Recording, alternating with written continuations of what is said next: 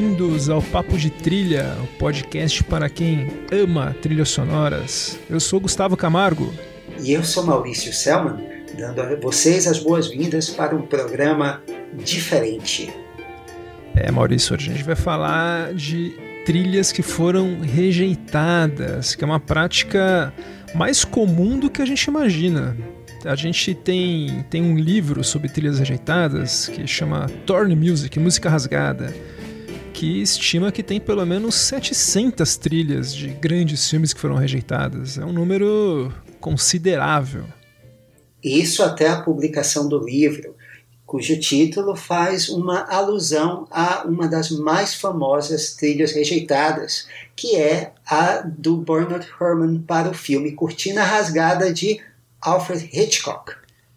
Pois é, a gente vai falar dessa trilha, mas a gente vai guardar para um episódio que a gente vai fazer sobre o Herman e o Hitchcock, porque é uma parte da colaboração deles. Como tem tantas rejeitadas, a gente quis usar o espaço para trilhas que a gente talvez não tivesse oportunidade de falar. Mas Maurício, a gente antes de entrar no assunto e nos filmes, ah, o que a gente vê que é uma das razões mais comuns para uma trilha ser rejeitada é que é a última coisa que pode ser modificada num filme que costuma estar com problemas, né? É, é um, um pouco como a empresa que está com problemas e a primeira coisa que ela faz é cortar os funcionários, porque são a parte mais fraca e a parte que vai dar menos problemas para eles cortarem a linguiça. Então a trilha normalmente é uma das primeiras coisas que saem. Pois é, o, não tem como você trocar. Às vezes é impossível você fazer refilmagens, os atores já em outros compromissos. No que dá para fazer no final é jogar a trilha fora e começar de novo.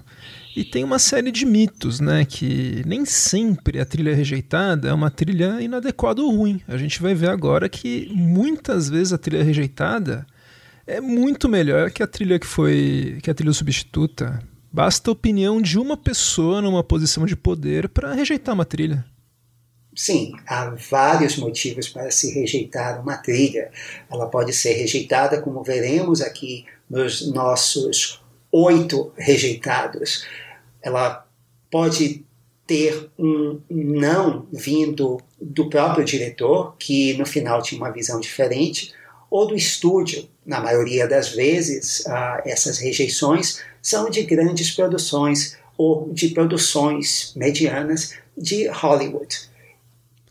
É, e tem um ditado entre os compositores de Hollywood. Esse livro que eu comentei, o Turner Music, tem um prefácio do Christopher Young, que é um ótimo compositor. Ele fez o Homem-Aranha 3, vários filmes do Sam Raimi, conhecido por filmes de terror, mas também compositor de vários gêneros.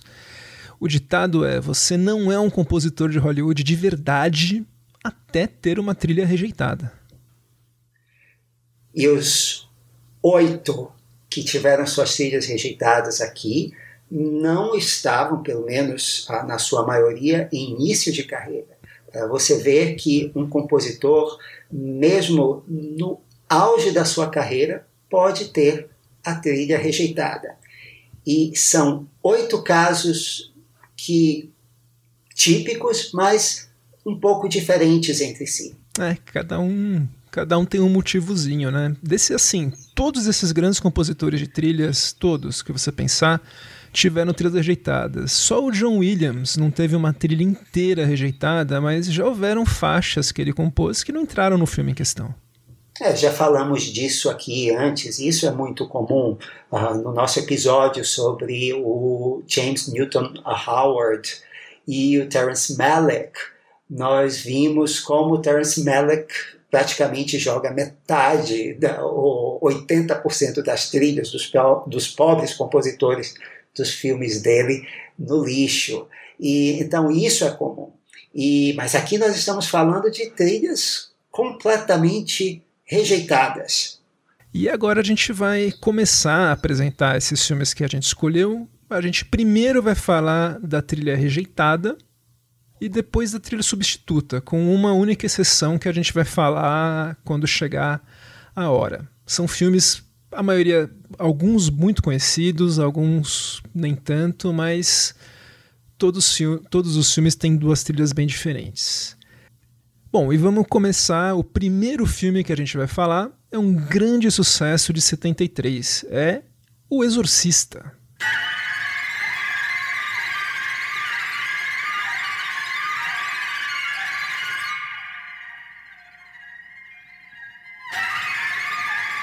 Esse filme do William Friedkin, cuja história de bastidores já é uma novela, a história da trilha também é outra. Então me deem um pouco de tempo. Vou tentar resumir, mas nós vamos começar pelo primeiro compositor do projeto, que foi o Bernard Herrmann.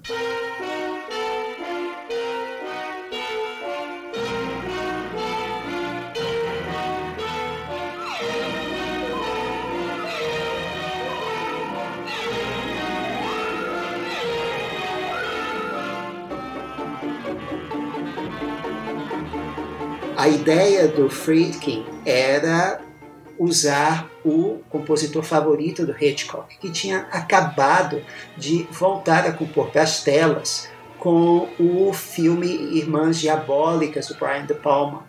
O Friedkin gostou tanto do som aterrorizante criado pelo Herman que queria que ele compusesse a trilha. O Herman, uh, então, segundo três versões diferentes, o Herman teria aceitado e o Friedkin disse que não, porque o Herman queria que a trilha fosse gravada na Inglaterra e não daria tempo. Segundo uma outra versão do biógrafo do Herman, o Herman odiou a ideia e não quis de jeito nenhum. E segundo uma versão do Larry Cohen, que trabalhou depois com o Herman, na verdade o, Friedkin tinha dito que queria uma trilha melhor que a do Cidadão Kane do que o Herman rebateu. Bem, então por que, é que você não fez um filme melhor que o Cidadão Kane? E saiu e nunca mais voltou.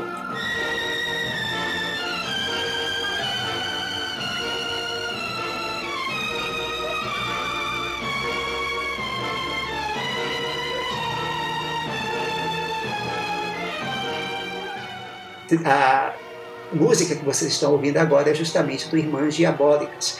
Mas aí então o Friedkin uh, ouviu e gostou de uma trilha experimental uh, feita por um compositor já bem conhecido na época, o Lado Schifrin.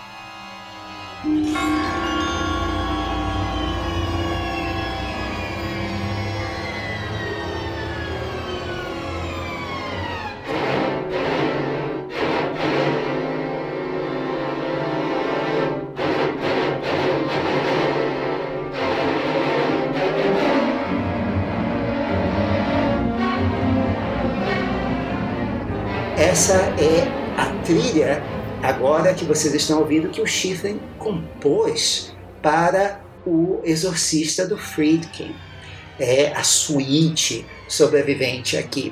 O Friedkin, como eu disse, tinha ouvido a trilha experimental uh, do THX 1138 do George Lucas. Gostou tanto do som e quis tentar o lado Schifrin, que compôs essa trilha cheia de sons dissonantes, pouca melodia, aterrorizante, e que o próprio Schiffer, na época, comentou que era a melhor coisa que ele já tinha feito para cinema.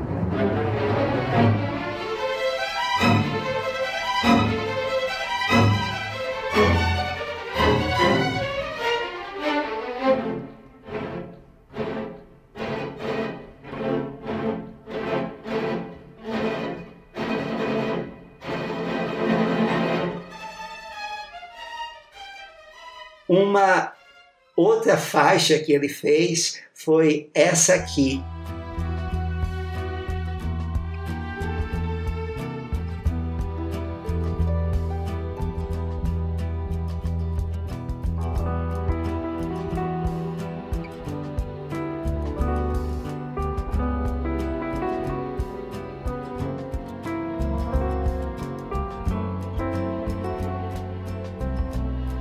Faixa mais convencional, uma faixa uh, calma para frentex que você imaginaria que o Lalo Schifrin comporia uh, na década de 70 e que todo mundo que ouve, normalmente os críticos da, da, da trilha do Schifrin, o pessoal ouve essa faixa, isso aí não é para o, o filme O Exorcista, mas provavelmente o Schifrin compôs uh, essa faixa para uma hora, uma cena calma, ou provavelmente para o final, depois que tudo já tinha terminado. O grosso da trilha são aqueles sons aterrorizantes e o Schiffer compor, iria compor bastante, bastante material.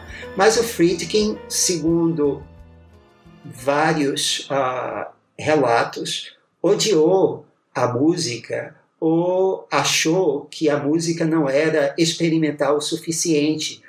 Ou então, na verdade, ele não queria música, né, Gustavo? É, foi um pouco de cada isso, viu, Maurício? O que aconteceu com O Exorcista é que o Friedkin. Bom, O Exorcista a gente não precisa falar que é um filme incrível, é, uma, é um dos meus filmes preferidos. O William Friedkin é um dos meus diretores preferidos e ele tem um estilo muito documental. O Exorcista ele usa esse estilo, então a gente vai acompanhando uma evolução muito racional das coisas a mãe que primeiro procura ajuda médica e a gente acompanha os exames médicos, uma sequência muito racional de fatos, até que a gente no, entende que a única opção para aquela família era realmente procurar um padre exorcista. Acho que esse é um dos grandes sucessos do filme, é conseguir esse estilo documental. E a trilha tiraria a gente desse estilo do Friedkin. Tanto que o filme tem muito pouca trilha. Eu estimo que são menos de 15 minutos, Maurício, contando com os créditos finais. O Friedkin, ele chamou um compositor que era o Jack Nietzsche, que já é falecido, mas é um compositor que era da música pop, acabou fazendo trilhas depois, fez um estranho no ninho, acabou ganhando um Oscar. E o Jack Nietzsche, ele acabou compondo exatos 193 segundos de música para o filme. Ele gravaria mais, mas ele teve uma lesão na mão, então ele desmarcou as sessões. Foi o diabo. Foi. Esse filme disse que tem, tem uma maldição, né? Todo mundo se machuca, tem um ator que morreu e tal. E o Friedkin acabou, assim, a, essa música que a gente está ouvindo, que é do Jack Nietzsche,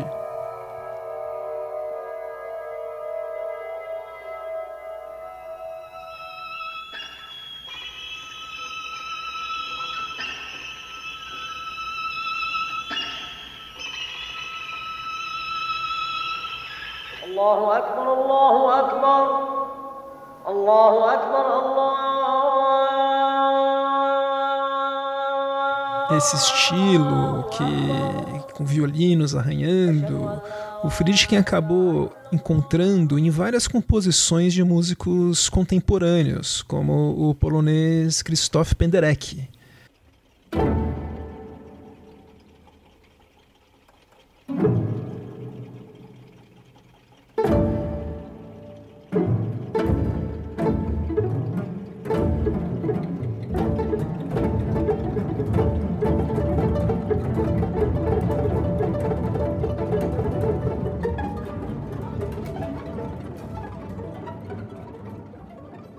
Na época, o Penderek tinha 40 anos e uma das peças dele, Polimorfia, escrita em 62, foi muito utilizada no Friedkin, mas sempre como vinhetas, apenas alguns segundos dessas faixas, só mesmo em sequências chave para salientar o terror. Essa mesma peça ela foi muito utilizada pelo Kubrick, quando ele fez outro terror para Warner, O Iluminado.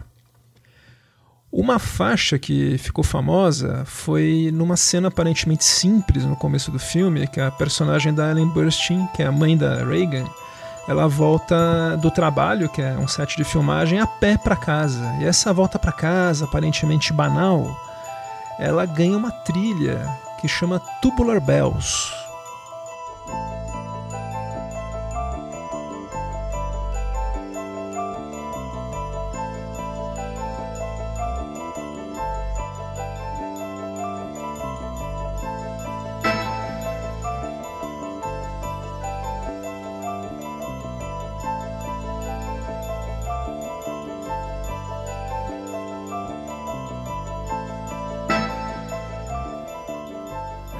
Composição do multi-instrumentista inglês Mike Oldfield. Na época ele tinha 20 anos. E ela dá pra cena um toque sinistro mesmo.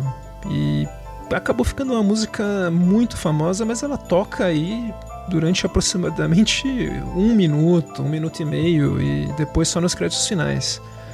O Mike Oldfield, Maurício, não gostou, sabia? Porque a música dele, na verdade, é uma, é uma peça de 50 minutos, divididas em dois movimentos, e todo mundo só conhece esses dois primeiros minutos. O resto da música vai para um lugar completamente diferente. Mas fato, fato é que ele ganhou muita grana com isso. Sim, porque o álbum do filme vendeu horrores. É, e o álbum, o Tubular Bells, que é um álbum, vendeu também e acabou lançando a lendária Virgin Records.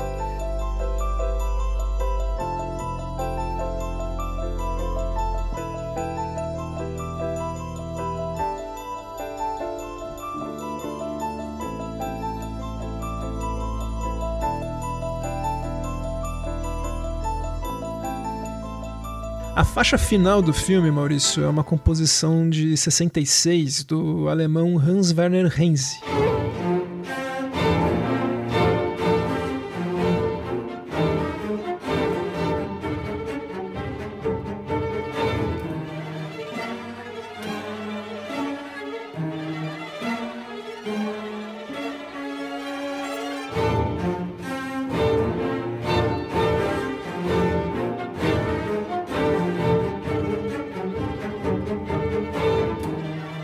Está ouvindo é a Fantasia para Cordas. Eu acho inegável que funciona bem demais para encerramento do filme.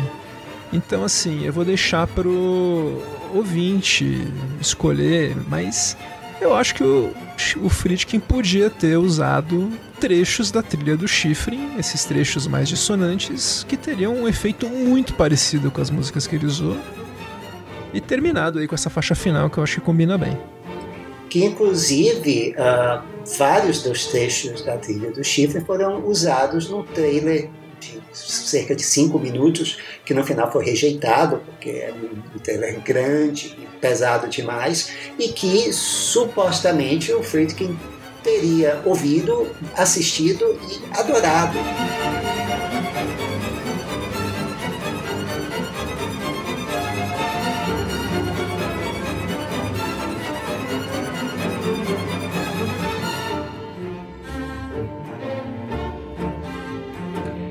O nosso próximo filme e a nossa próxima trilha rejeitada, a gente tem um conflito não entre o compositor e a visão do diretor, mas entre compositor, diretor e a visão do estúdio. É no Templo das Tentações, Something Wicked, This Way Comes.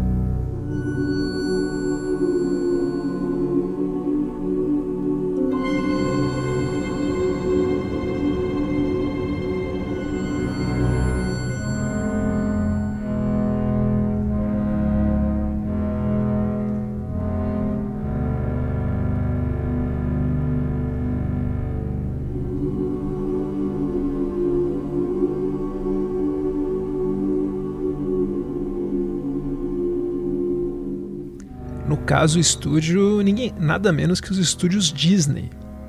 Esse filme que saiu em 83, Maurício, é baseado nesse romance famoso do Ray Bradbury, que é um autor que na época era uma grife, quase como Stephen King, é autor do Fahrenheit 451, era um nome forte, As Crônicas de Marte. E ele, tava, ele foi desenvolvido numa época que a Disney estava bem por baixo. Eles estavam querendo competir com essas fantasias produzidas pelo Spielberg, tipo Poltergeist, ET, e que tinham um tom bem menos infantil e mais dark. Então é um filme que o filho do Kirk Douglas, o Peter, acabou produzindo com o estúdio do pai, o Brina, e o próprio Ray Bradbury fez o roteiro e ele fez o roteiro trabalhando com um diretor clássico que ele conheceu na época do Moby Dick do John Huston, que é o Jack Clayton e que assim fez um clássicos inocentes, um filme que é o, um símbolo de filme de terror com crianças e um terror clássico, bem dirigido, um terror classudo mesmo. O, por conta dessa conexão, o Bradbury convenceu o estúdio e o Clayton, que foi entrevistado, ele disse que ele queria fazer um filme que, assust, que o assustasse, que desse medo mesmo nele. E fez um filme misterioso, que tinha muito foco nos efeitos práticos, no próprio set, e no clima, na fotografia, que é como ele sabia fazer.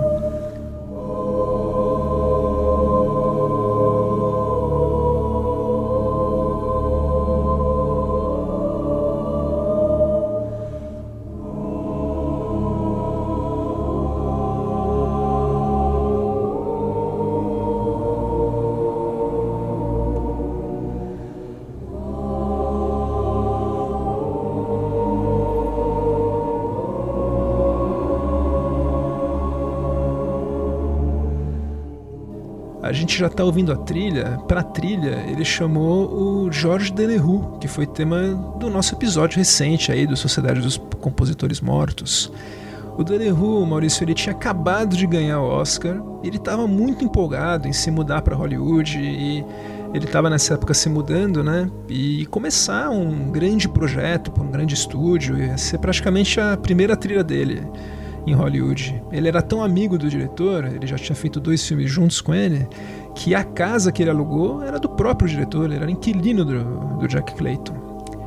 E essa trilha que o Delerue fez é um dos melhores trabalhos dele. Ele fez muito jus ao clima de mistério desse filme que o George Clayton fez sobre um parque de diversões itinerante que invade uma cidadezinha e acaba meio que sequestrando as pessoas e absorvendo pessoas da cidade, realizando desejos delas.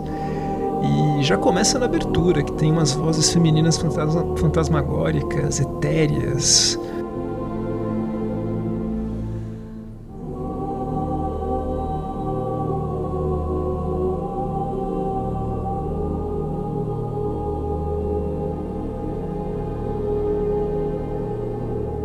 É uma trilha bem diversa, que inclui algumas faixas de inspiração cigana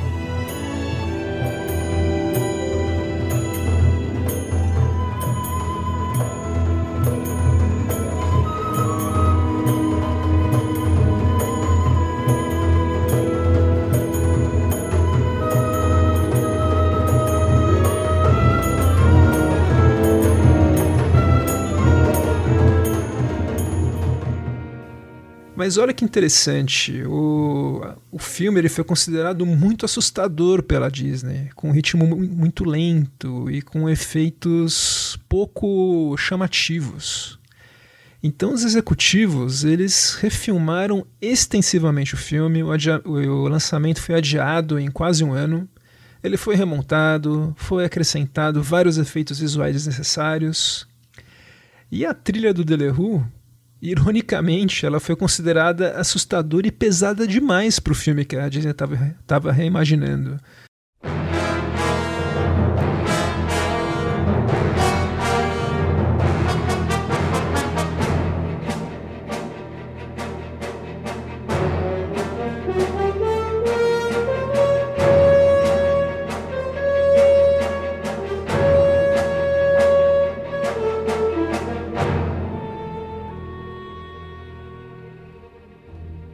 É irônico porque é um compositor associado com trilhas leves, né? Inclusive tem um tema típico dele essa trilha, né, que representa as duas crianças e o pai.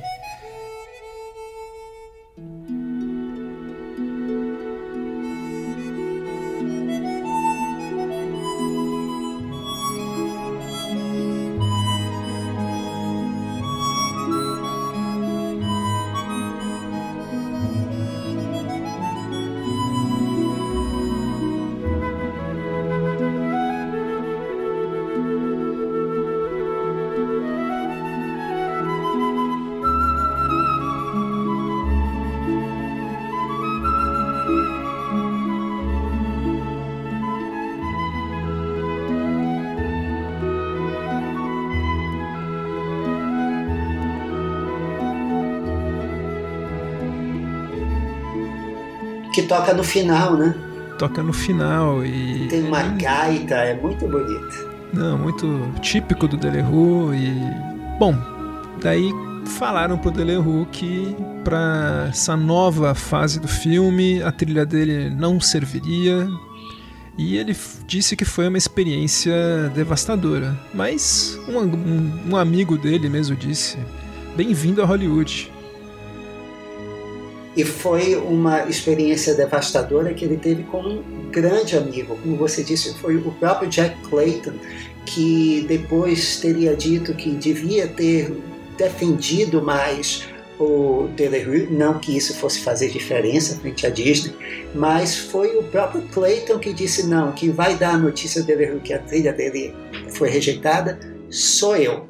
E então os executivos da Disney e os produtores foram atrás de outro compositor.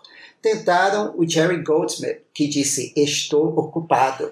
E aí uh, conseguiram finalmente o James Horner. E para quem o Tom Wellhite, uh, o diretor de produção do estúdio, disse: Olha, a gente quer uma coisa mais movimentada. E então o Horner ele disse que não queria nem ver a, a montagem uh, do, do Jack Clayton, a montagem original, para ele não ser influenciado, para ele poder fazer um negócio uh, um, mais focado possível naquilo que a Disney queria. E não é que o resultado ficou bom.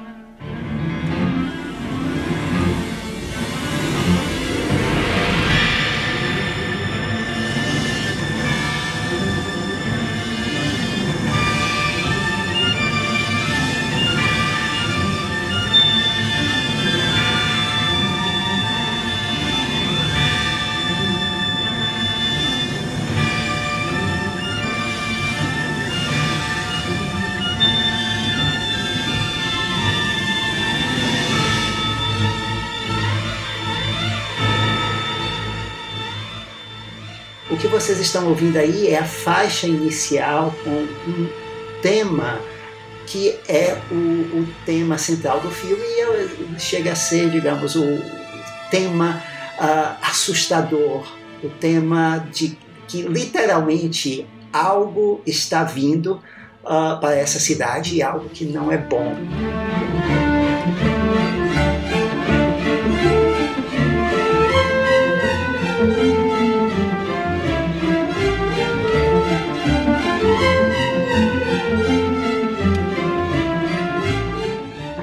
As primeiras imagens dessa versão são justamente do, do trem chegando, somente uma luz se aproximando na noite e o, o vapor ah, do trem ah, contra a luz, contra a escuridão. E a trilha do James Horner, ela é uma trilha para um filme diferente, exatamente o que foi pedido e o que ele faz aqui, ao contrário do Dele, que é uma trilha sombria, que vai lembrar quem já uh, ouviu o nosso episódio do Dele, vai lembrar a trilha que ele fez para Malpertus, um filme de terror da década de 70. É, aqui não, o que você tem é uma trilha que evoca um clima leve, o um clima de cidade do interior, um clima de uh, parque de diversões mas ao mesmo tempo ele deixa entrever que tem alguma coisa estranha ali se arrastando uh, por baixo, alguma coisa ruim prestes a acontecer.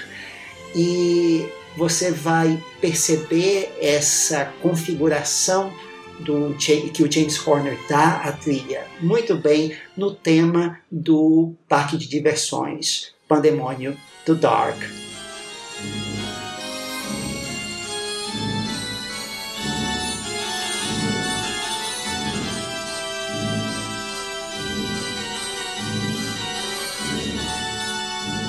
A princípio é uma trilha típica, um tema típico de parque de diversões, de circo, de música de realejo e depois uma música de dança de sete véus. Mas note uma batida no fundo, uma batida meio lúgubre e constante, como se fosse alguma coisa ali observando por trás.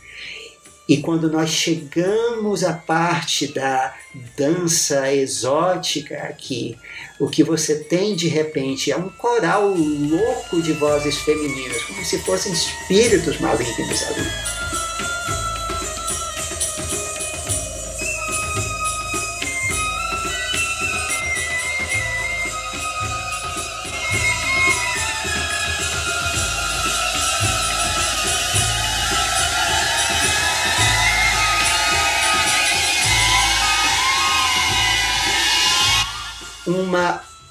Outra sequência que ficou muito interessante com uh, evocando Hitchcock, mas ele sempre dá uma, um quê mais leve, justamente aquilo que a Disney queria. Foi para uma cena em que os meninos são assombrados por aranhas gigantes, caranguejeiras, coitadas, Gustavo, não fazem mal nenhum, mas no filme assusta.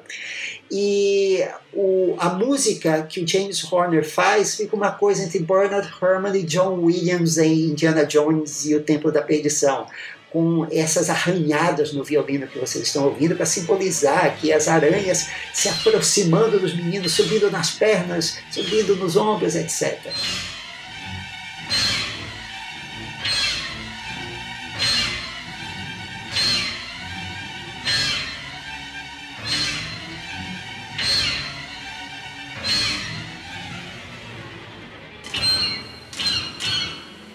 mas ele também guardou uma composição leve. Elas têm em momentos tranquilos do filme, não só no começo, mas também nessa adorável uh, faixa final aqui.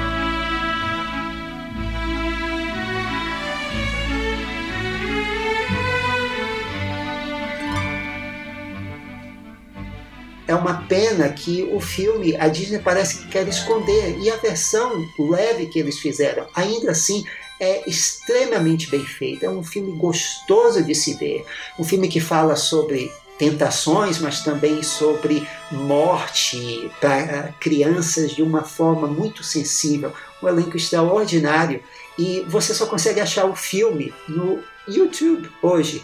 É uma pena, porque é uma trilha e um filme que ficaram legais. É, foi a estreia do Jonathan Price como ator em Hollywood. Ele faz o dono do parque de diversões. O Sr. Dark. O Sr. Dark, tem o Jason Roberts. É, eu, mas eu tenho curiosidade de ver. Tinha curiosidade de ver a versão do, do Jack Clayton original. Que Com certeza.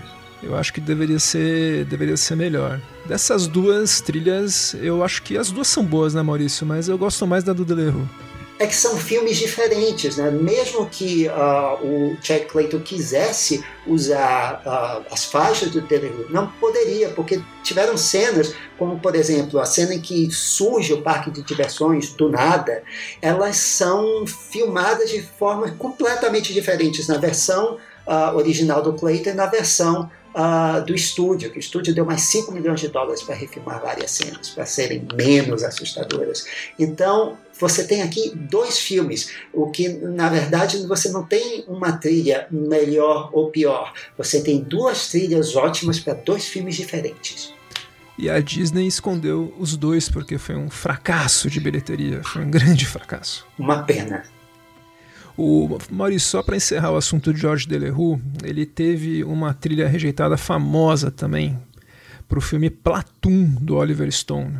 O Oliver Stone já tinha trabalhado com ele em Salvador, o Martírio de um Povo, e chamou ele para fazer o Platoon também. Só que ele usou como temp track o adágio para cordas do Samuel Barber.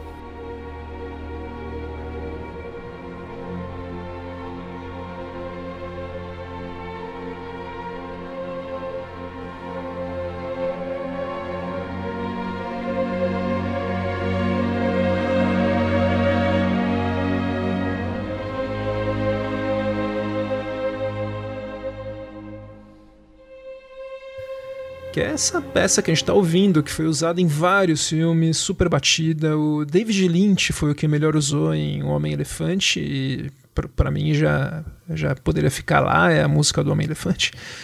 Mas o George Delerue fez uma faixa pensando nessa, nessa música como guia, né? E para muitas pessoas a faixa que o Delerue fez é ainda melhor que o original.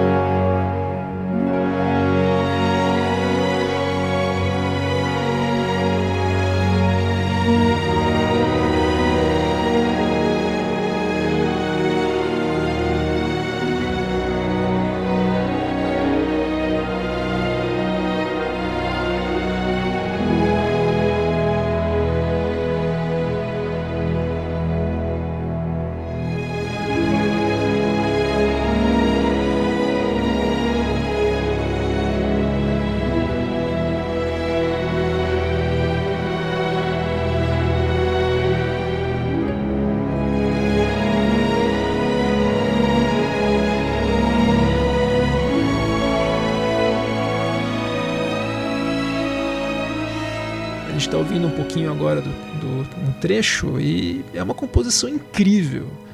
E o cafona do Oliver Stone não usou, deixou o, o tema do Samuel Barber. Acho que ele usou, sei lá, um, dois minutos de música do Delerue no filme e. Mas o Delerue aí já estava escolado, né, Maurício? Já já não era a primeira, né? A primeira é mais difícil. Pois é, e é novamente a maldição das temp tracks. Os uh, diretores vêm com uma ideia fixa. Eu quero que você faça uma música igual àquela. E não se enganem, é justamente por isso que Hans Zimmer hoje é um dos compositores mais procurados de Hollywood. Mas não tenha dúvida.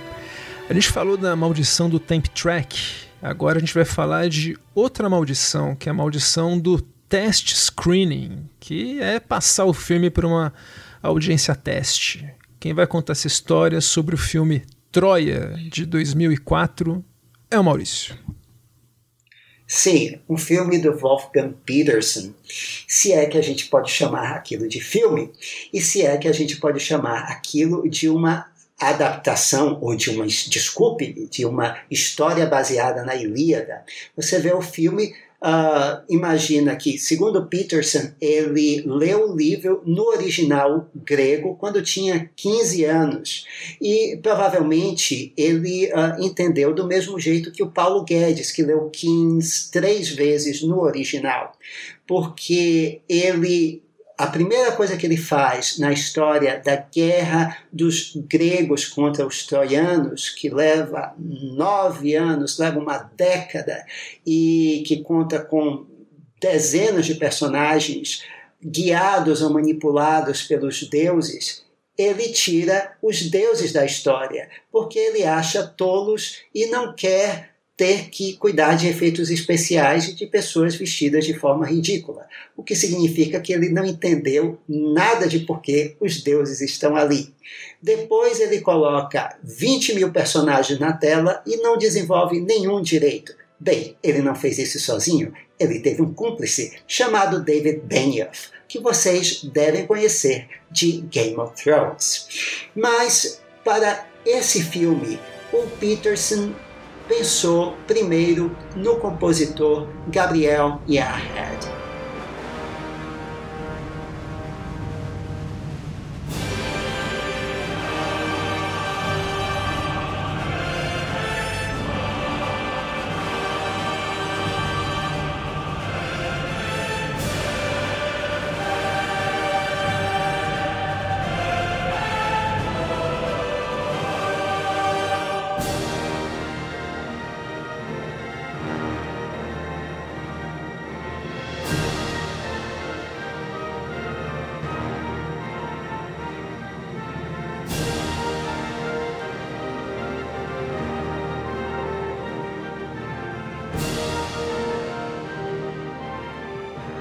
Que vocês estão ouvindo aqui é uma das faixas originais do Yahed. Ele compôs uma trilha inteira com sons uh, típicos do Mediterrâneo, corais, instrumentos de sopro e percussão, muita coisa marcial. O que vocês estão ouvindo agora, por exemplo, é o tema simplesmente coral, que é o de mulheres lamentando as mortes dos maridos. E é uma coisa extremamente, uh, digamos assim, étnica e uh, que passa aquele sentimento de dor da perda, da devastação da guerra.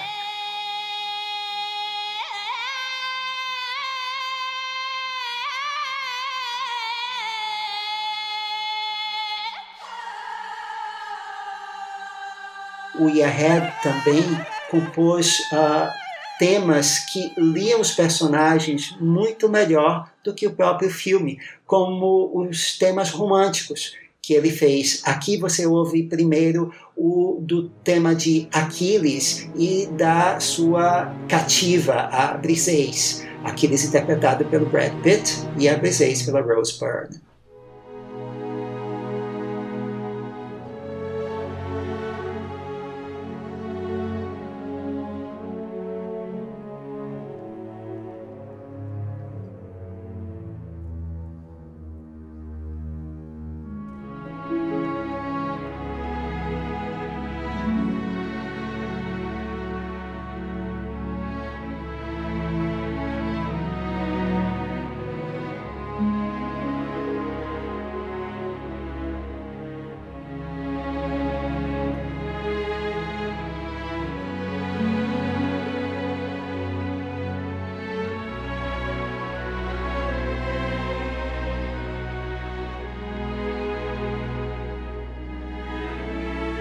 Note como o tema começa tenso, pra, só para depois ele realmente voar, ele relaxar, o que dá conta da relação entre uma mulher que está sendo dominada ali por aquele homem, por aquele guerreiro, e que evoca um tema semelhante que nós uh, ouvimos em outro filme mais ou menos da mesma época, o tema romântico do Elizabeth.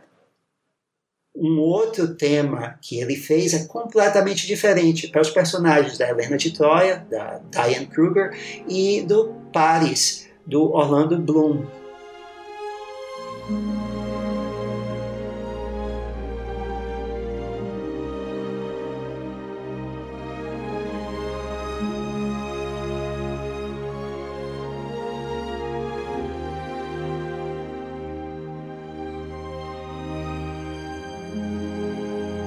É um tema muito mais leve, muito mais suave, de personagens que, apesar daquela comoção toda, de todo aquele conflito, eles vivem aquele amor deles plenamente. Os temas de ação também são impressionantes, com uso espetacular de corais e de percussão.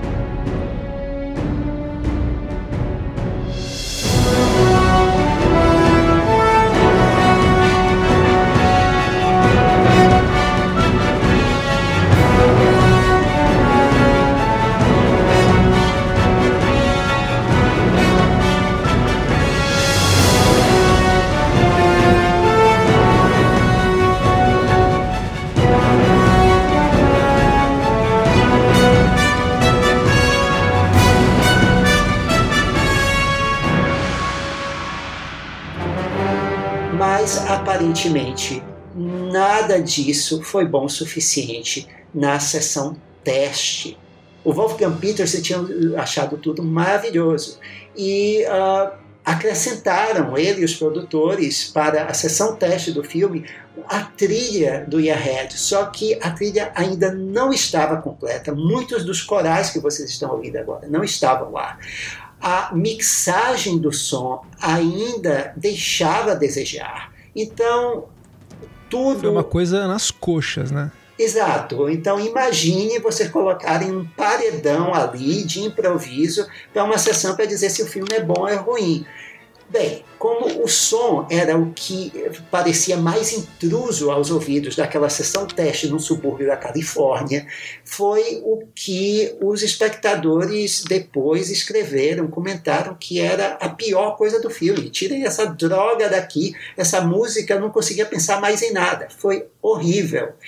E, bem, o Peterson, como o próprio Gustavo me lembrou um dia desses, é um desistente de compositores. É um serial. rejeitador serial. Exato. E aqui ele praticamente cruzou os braços e deixou que crucificassem o, o pobre do Gabriel Yahed aqui, sem dó nem piedade. E ele trabalhou um ano no filme fazendo a trilha, o Gabriel Yahed.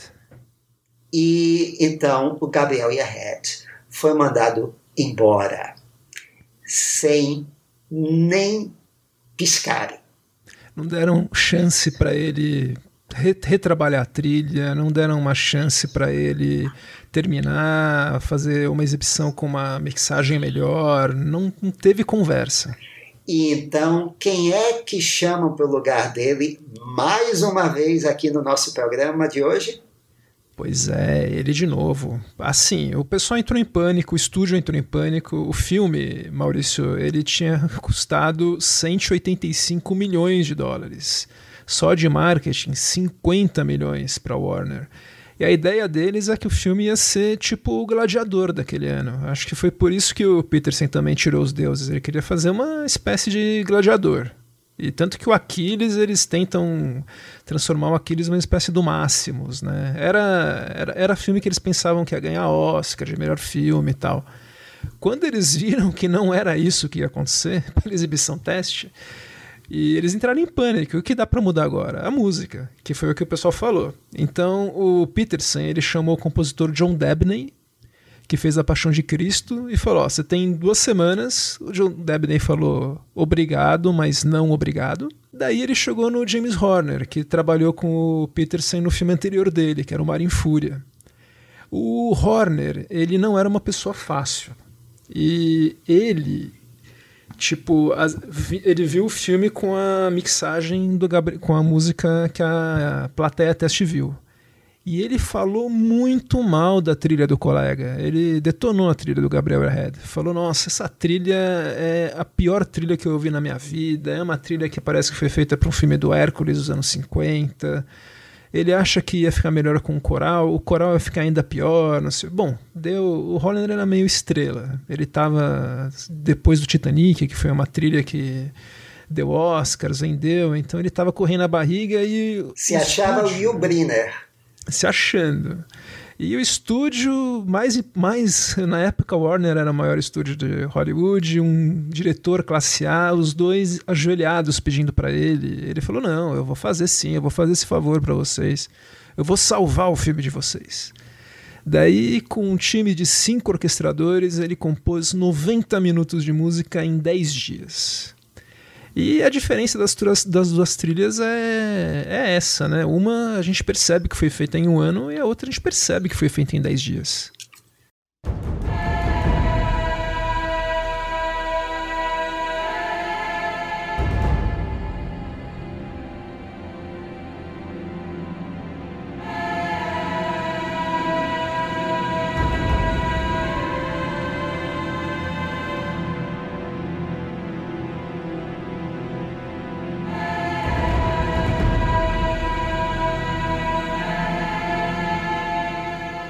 Horner, Maurício, ele utilizou a mesma soprano e o mesmo coral já contratado pelo Gabriel Yared. E, bom, uma coisa que tenho, a gente está ouvindo, né, a faixa inicial, que uma faixa aí meio, meio mundana tal, eu acho o coral até meio irritante. Mas ele fez um tema que eu vou ter que dizer que é excelente, que é o tema do Aquiles.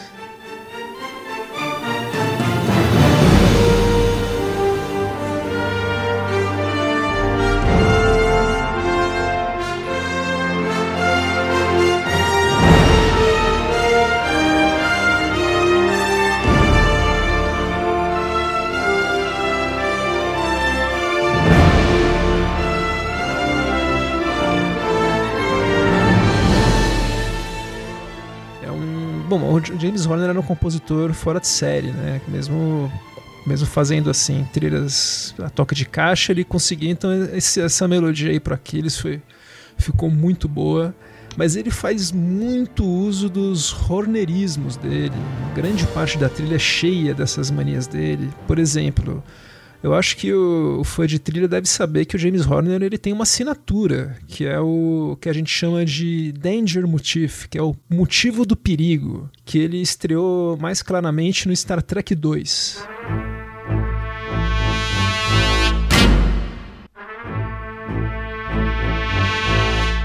Essa melodia aí de quatro notas que a gente está ouvindo. Ela já tinha aparecido um pouquinho no Mercenários das Galáxias, mas no Star Trek 2 ela virou o tema do Khan. E se a gente ouvir a trilha, por exemplo, da Máscara do Zorro,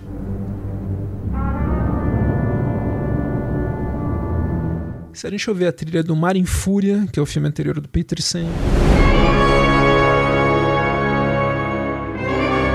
Se a gente ouvir a trilha do Menino do Pijama Listrado. A gente ouvir a trilha do Avatar.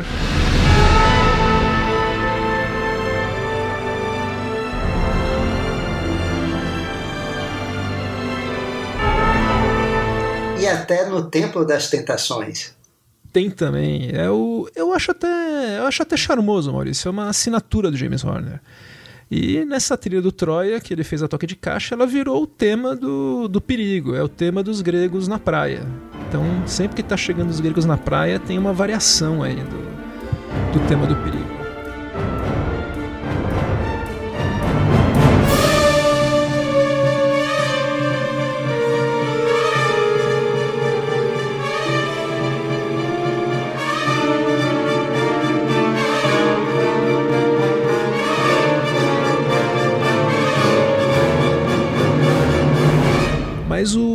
O Wolfgang Peter. Bom, o filme passou. Ele rendeu nos Estados Unidos 133 milhões, que para um filme desses é, é um fracasso, né? Ele só conseguiu se pagar com a renda do resto do mundo. Ele foi praticamente ignorado nos Oscars, né? Só foi indicado para figurino, passou batido. E tem uma versão do diretor que tem 30 minutos a mais, Maurício. E detalhe, e detalhe, além de ter 30 minutos a mais, essa versão do diretor, que conta com faixas até do Planeta dos Macacos, restaura Sim. parte da trilha do Yahed e tira grande parte da trilha do Horner. Tem também, o Wolfgang Peterson colocou trilha do Tropas Estelares nesse, nesse filme. É um samba do crioulo doido. É. Inclusive a gente pode comparar, a gente pode comparar duas faixas do, do Gabriel Red e do James Horner para a mesma cena e a gente pode até mostrar qual foi a temp track que o Wolfgang Peterson usou é a batalha do Hector e do Aquiles, que acontece no, na frente aí dos muros de Troia. O Temp Track, Maurício, foi essa faixa aqui do Planeta dos Macacos do Danny Elfman.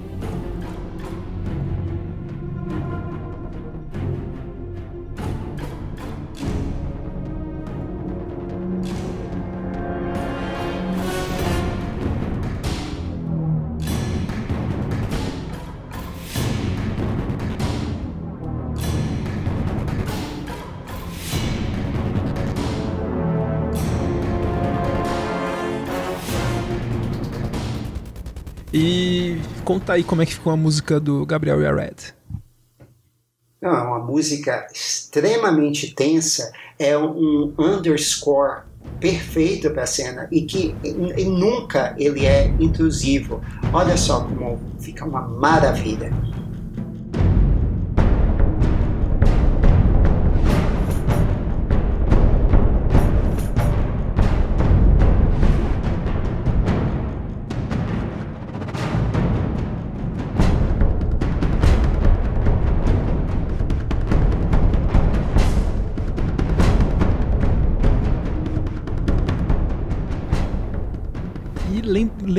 Pouco, mas lembra um pouco o Temp Track, né?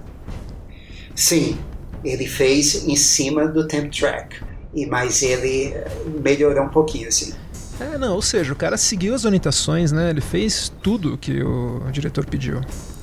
A faixa do Horner é muito, é muito parecida com a do Yared. Ela é um pouco, é um pouco mais leve na percussão, também emula Temp Track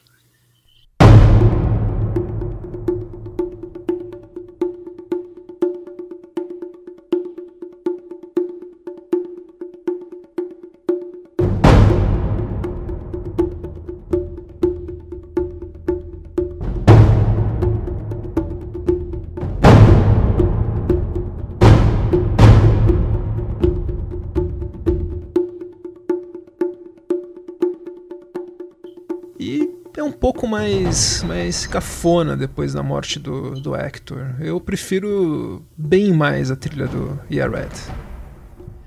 Tem outra cena que dá para comparar as duas, que eu acho que essa cena daí o Yared ganha de lavada, que é a cena da do saque, da, do saque a Troia, quando os caras entram no, no cavalo, que é, nossa, uma cena ridícula no filme. Que a trilha do, a trilha do Yared é, é coisa fina, né, Maurício? Sim, ela começa justamente de forma oposta ao que os comentários do test screening fal falaram. É uma, ela, essa faixa começa bem baixa, bem discreta, e ela vai explodindo em fases. E ela consegue tornar a cena muito mais tensa. É, e tem o tema dos gregos, né? Que ele fez mesmo um tema dos gregos. Tem que é o tema, exato, que é o tema que toca antes, quando os gregos estão se aproximando, né, é o tema da aproximação dos gregos. E é esse mesmo tema que os gregos estão aqui invadindo, toca no coral aqui no meio já. No meio não, um minuto e pouco de faixa.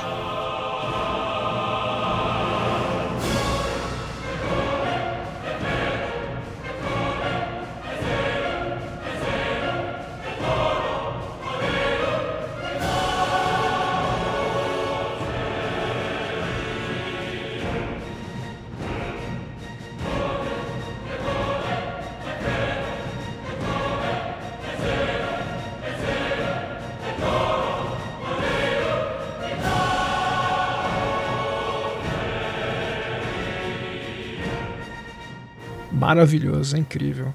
Já a faixa do Horner é, nossa, é uma nhanha. Tem, fica, fica meio que uma, uma sequência um pouco amorfa, com muito uso do, do tema do perigo e meio que uma coisa mais pra, sabe aquela coisa? Meio que passar batido, faz de conta que eu nem tô aqui. É aquela trilha que não quer ser vista. Que era, acho que é a missão que ele recebeu, né?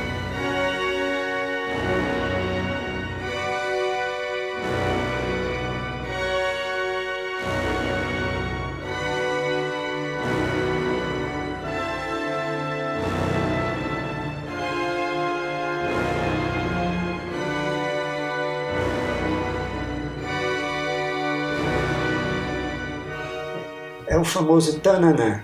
É, um tananã que não tem, mas é o. A gente sempre está deixando para o ouvinte decidir, mas assim, minha, minha opinião é que o Gabriel Yared foi extremamente injustiçado nessa trilha.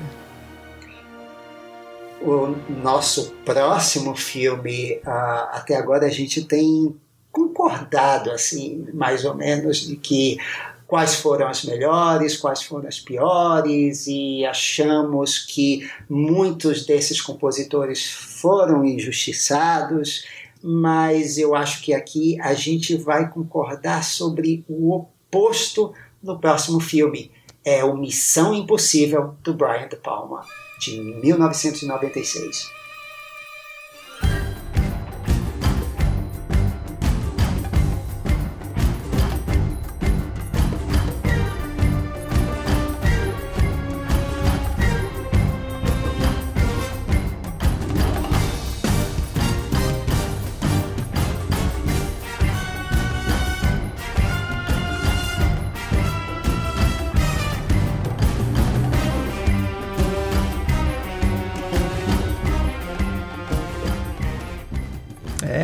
Primeirão, a primeira Missão Impossível.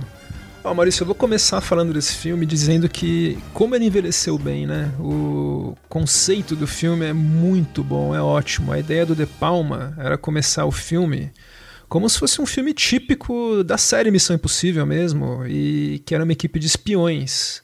Daí ele escalou atores que na época eram classe A, o, a Christian Scott Thomas, o Emílio Esteves, o John Voight. E fez inclusive uma sequência de créditos no, no, título que eles aparecem como se fosse mesmo uma abertura da série mesmo. O Tom Cruise é apenas um deles. E ele engana a audiência. Na primeira missão, morre todo mundo, a equipe é emboscada e morre. O único sobrevivente é o Tom Cruise, que daí passa a ser perseguido. Ele é suspeito de ser um agente duplo. E, bom, para fazer a trilha o, a escolha do Brian De Palma foi o Alan Silvestre, que é um nome super experimentado em trilha de ação. Na época ele já tinha feito muito, O Segredo do Abismo, O Predador, Os De Volta para o Futuro. Ele era um nome muito quente na Paramount, que ele tinha feito Forrest Gump, que era o maior sucesso do estúdio na época. Então não teve muita, não teve muita dúvida. O Alan Silvestre, Maurício, ele fez o spotting com o Brian De Palma, que é escolher onde vai ter a música no filme. E depois o Brian De Palma meio que deixou ele fazer a trilha sozinho, que é um costume do De Palma. Ele deixa o compositor trabalhar, o compositor que ele escolheu. Daí, quando começou a ter as gravações, a gente começou a perceber que tinha algumas questões. A trilha do Silvestre, ela é bem temática. Ele criou um tema para o personagem do Ethan Hunt.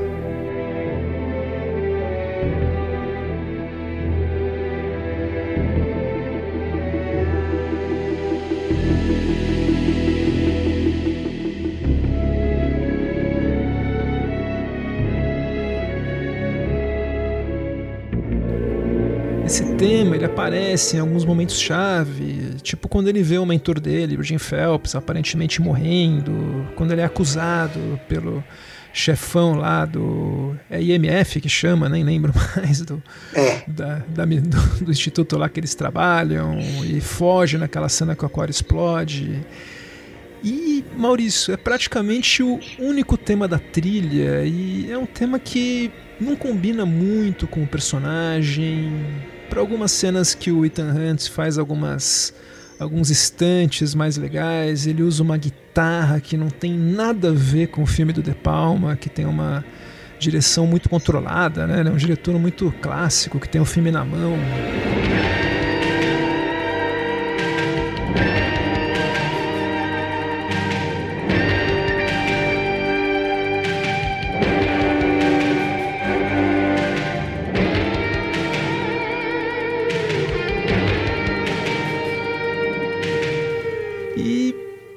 Acabou que parece que quem puxou o plug aí dessa trilha não foi nem o De Palma. Parece que foi o Tom Cruise que era o produtor do filme. Mas quem vai contar essa história é o Maurício.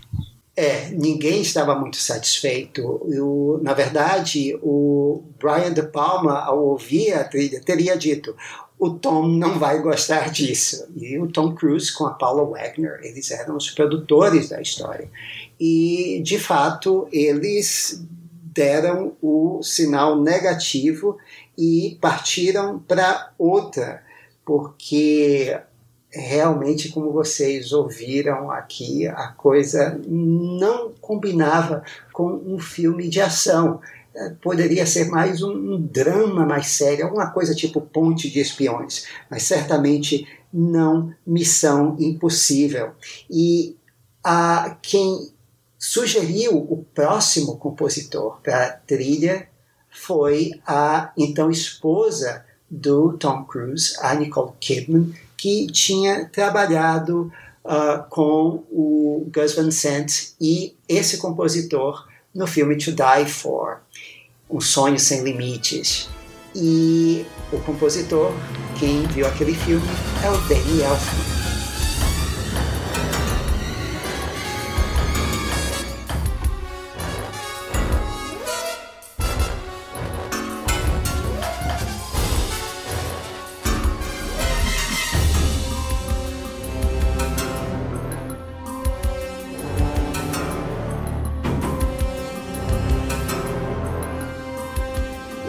Elfman, que já havia trabalhado extensivamente em Hollywood até então, inclusive com Tim Burton, e tinha poucas semanas para fazer aquela trilha para Missão Impossível.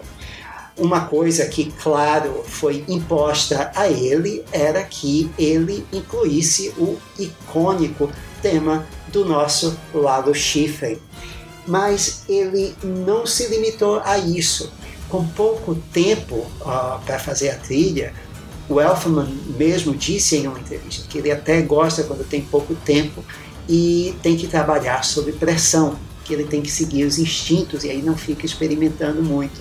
E o que ele fez aqui é seguir a deixa do Lalo Schiffer e fazer uma trilha com bastante percussão, que é até bem diferente das que ele vinha fazendo até então, e sempre sugerindo vários temas do Missão Impossível original, deixando a ação fluir com pequenos motivos que se sucedem de forma rápida e sempre eletrizante.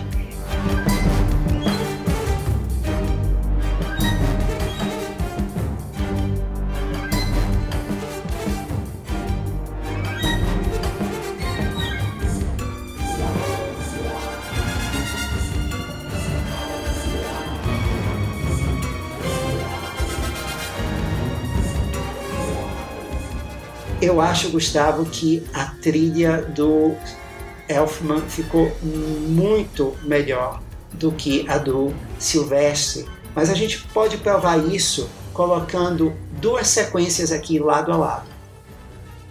É, eu vou concordar com você, eu também acho melhor. A, a, do Elfman, ela, em vez de se basear num, nesse único tema do Silvestre, que fica que é, é, quase inexplicável, né? Porque o Alan Silvestre é um compositor de tantos recursos, né? E fez tantos temas tão memoráveis. Esse tema dele não vai para lugar nenhum. Ele fica repetindo o tema exaustão. Então. E sempre com o mesmo arranjo. Pois é, é, deu tilt nele essa, nessa trilha, porque é um, bom, todo mundo, todo mundo tem seu dia, né?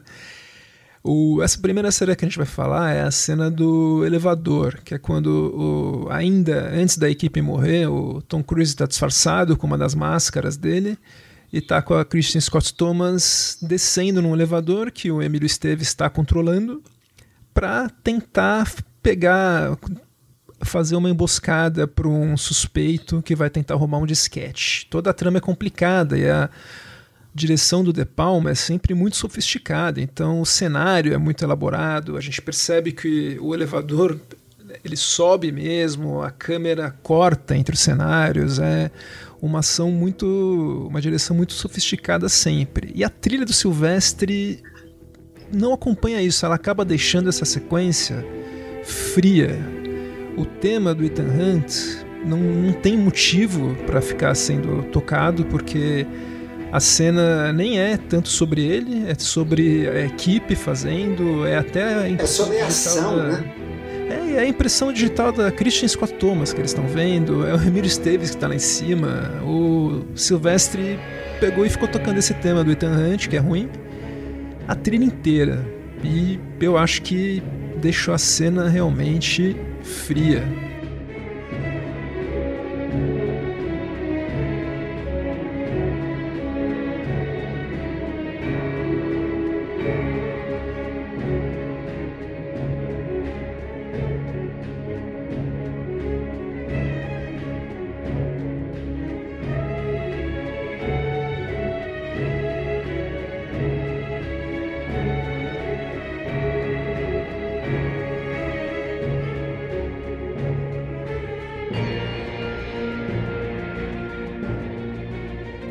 Que, o Elfman fez de diferente, Maurício? Bem, ao contrário desse tema deslocado do Hunt aqui em toda a ação, o Elfman faz um tremendo do Mickey Mouse aqui, subindo e descendo a tensão com bongos e a orquestra em toda a cena.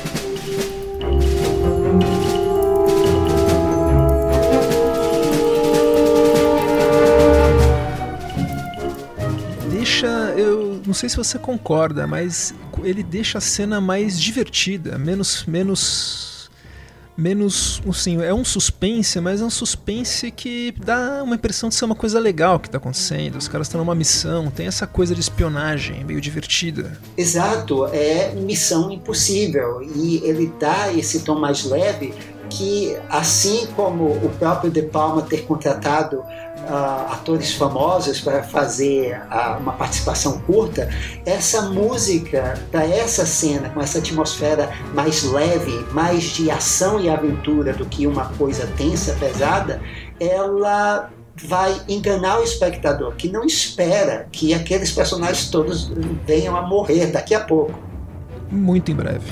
Muito em breve. Uma outra cena em que dá para ver bem a diferença é o money shot do filme, a famosa cena da perseguição no teto do trem bala entrando no Eurotúnel. Ah, sim. Essa cena, a história dessa cena já, já é ótima, né? Porque o, o roteirista do filme, Robert Downey, o clímax do filme seria a troca de máscaras que acontece no final dentro desse trem. Daí o Brian De Palma virou pros caras e falou: Meu, é missão impossível. A gente tem que ter uma cena fodástica no final. Daí ele desenhou essa cena, ele fez o storyboard, inventou essa cena de um helicóptero que fica acoplado num trem e entra num túnel, né? E é uma cena muito boa.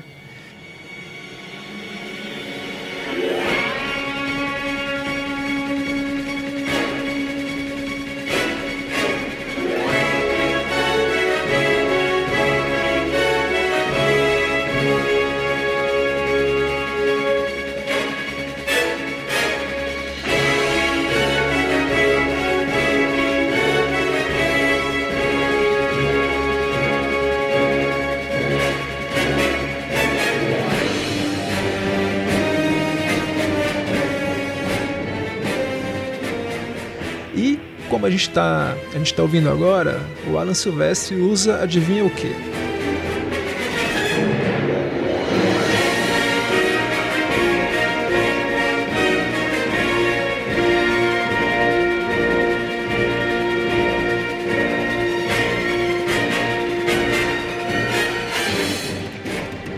O tema do Ethan Hunt, no arranjo, talvez um pouco mais, um pouco mais excitante.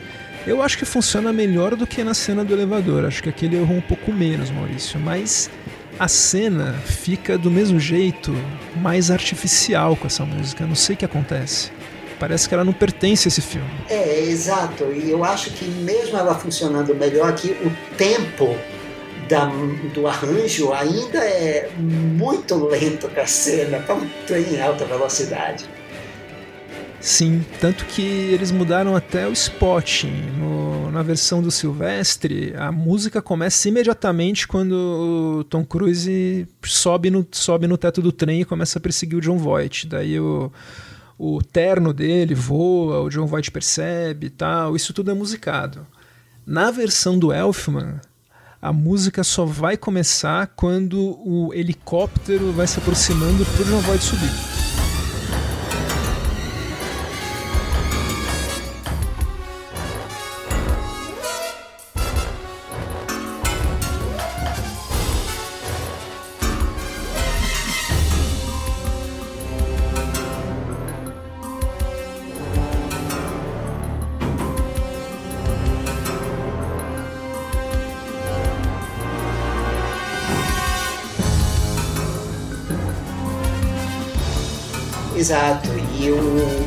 Cruise ele, ele prende o helicóptero uh, pelo gancho, ele prende na verdade no trem e aí é que a gente come, aí começa a música já em como se fosse assim no meio mesmo. A música já começa alta, num tema de notas curtas e altas e bem agressivas de tensão aqui, mas sempre como o Gustavo falou, aquela coisa meio divertida, como que para dizer, olha, isso tudo aqui é mentirinha, venha se divertir com a gente.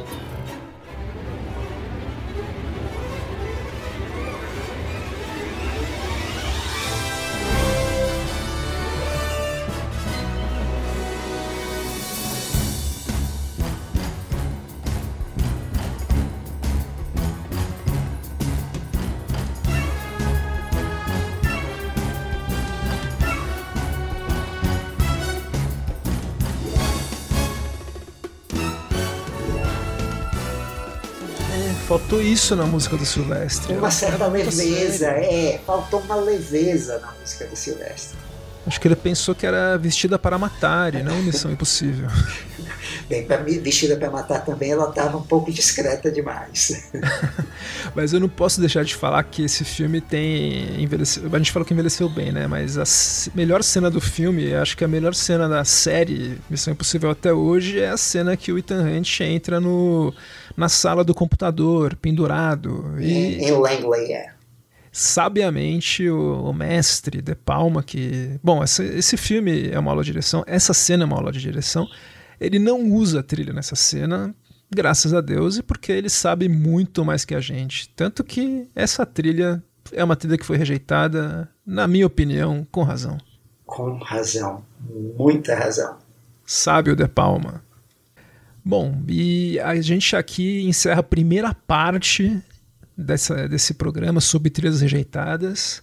Na semana que vem a gente vai soltar a parte 2 com quatro filmes que vocês nem imaginam. Tem de tudo, né, Maurício? E tem todos os tipos de razão para rejeição. E a gente vai encerrar o próximo programa em altíssimo estilo, com uma rejeitada clássica. Eu acho que é a mãe de todas as trilhas rejeitadas. Mas semana que vem vai ter Ennio Morricone, nosso maestro querido. A gente não vai falar se foi uma que foi rejeitada ou se foi substituída, substituta. Né? É, Vamos falar. É, só, só tem medalhão, só tem gente grande no próximo programa. Jerry Goldsmith, Elmer é, Bernstein. É, vamos ficar por aqui. É, sem, sem spoilers. Sem spoilers. Então, senão nós vamos ser rejeitados também. Não, que é isso. Então tá bom, Maurício. A gente se vê semana que vem. Eu sou Gustavo Camargo. E eu sou Maurício Selman. Não nos rejeitem, nos sigam no Twitter, no Instagram ou no Facebook. E até a próxima semana. Até semana que vem. Tchau.